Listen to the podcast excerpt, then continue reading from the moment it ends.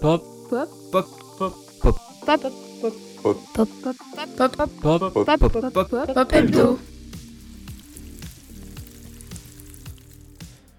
Bonjour à toutes et à tous, nous sommes ravis de vous retrouver en ce lundi 11 décembre pour ce nouvel épisode du Pop Hebdo.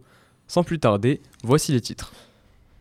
Nous reviendrons sur l'interdiction des cigarettes jetables qui a été votée à l'Assemblée nationale avant d'évoquer les accusations qui visent Gérard Depardieu. Nous parlerons également de l'annonce de GTA 6, puis nous terminerons avec les actualités sportives de la semaine.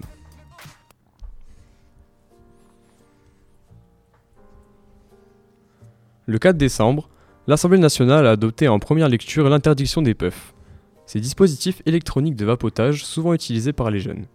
Les députés ont souligné les risques pour la santé associés aux puffs, notamment la dépendance à la nicotine et les effets néfastes sur le développement pulmonaire chez les jeunes. La nouvelle réglementation interdit la fabrication, la vente et l'utilisation de ces dispositifs sur l'ensemble du territoire national. Les partisans de la mesure saluent cette avancée majeure dans la lutte contre les addictions chez les adolescents, tandis que les critiques estiment qu'elle pourrait entraîner un marché noir. Le gouvernement s'engage à mettre en place des campagnes de sensibilisation pour enfermer le, le public sur les risques liés à l'utilisation des puffs.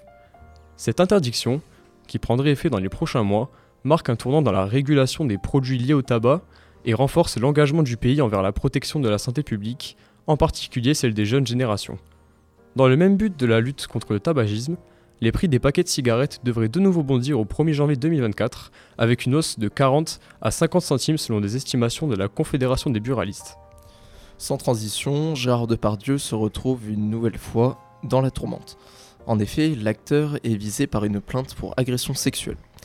Pour rappel, il avait déjà été mis en examen en décembre 2020 pour viol et agression sexuelle sur la comédienne Charlotte Arnoux. Et en septembre dernier, une autre comédienne dénommée Hélène Darras a fait le choix de déposer une deuxième plainte à l'encontre de l'acteur pour le même motif.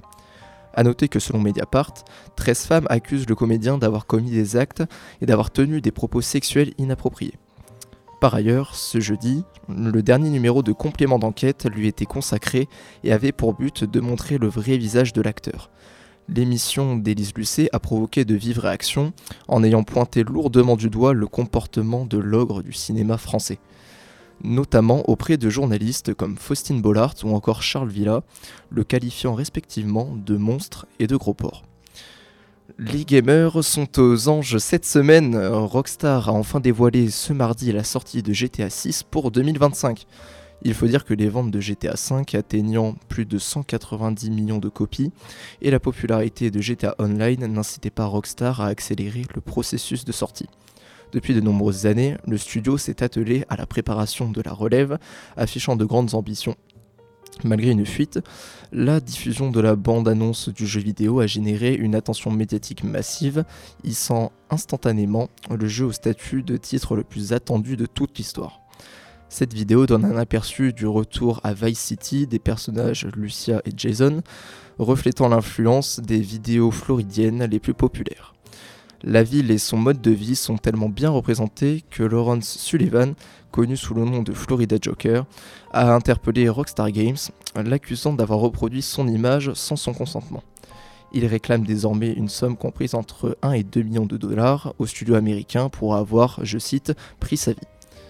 Le studio ne devrait cependant pas être préoccupé par cette demande. Sans transition en sport, les Los Angeles Lakers ont remporté la première édition du NBA In-Season Tournament samedi soir, après leur victoire en finale face aux Indiana Pacers 123 à 109, dû notamment à un Anthony Davis inarrêtable.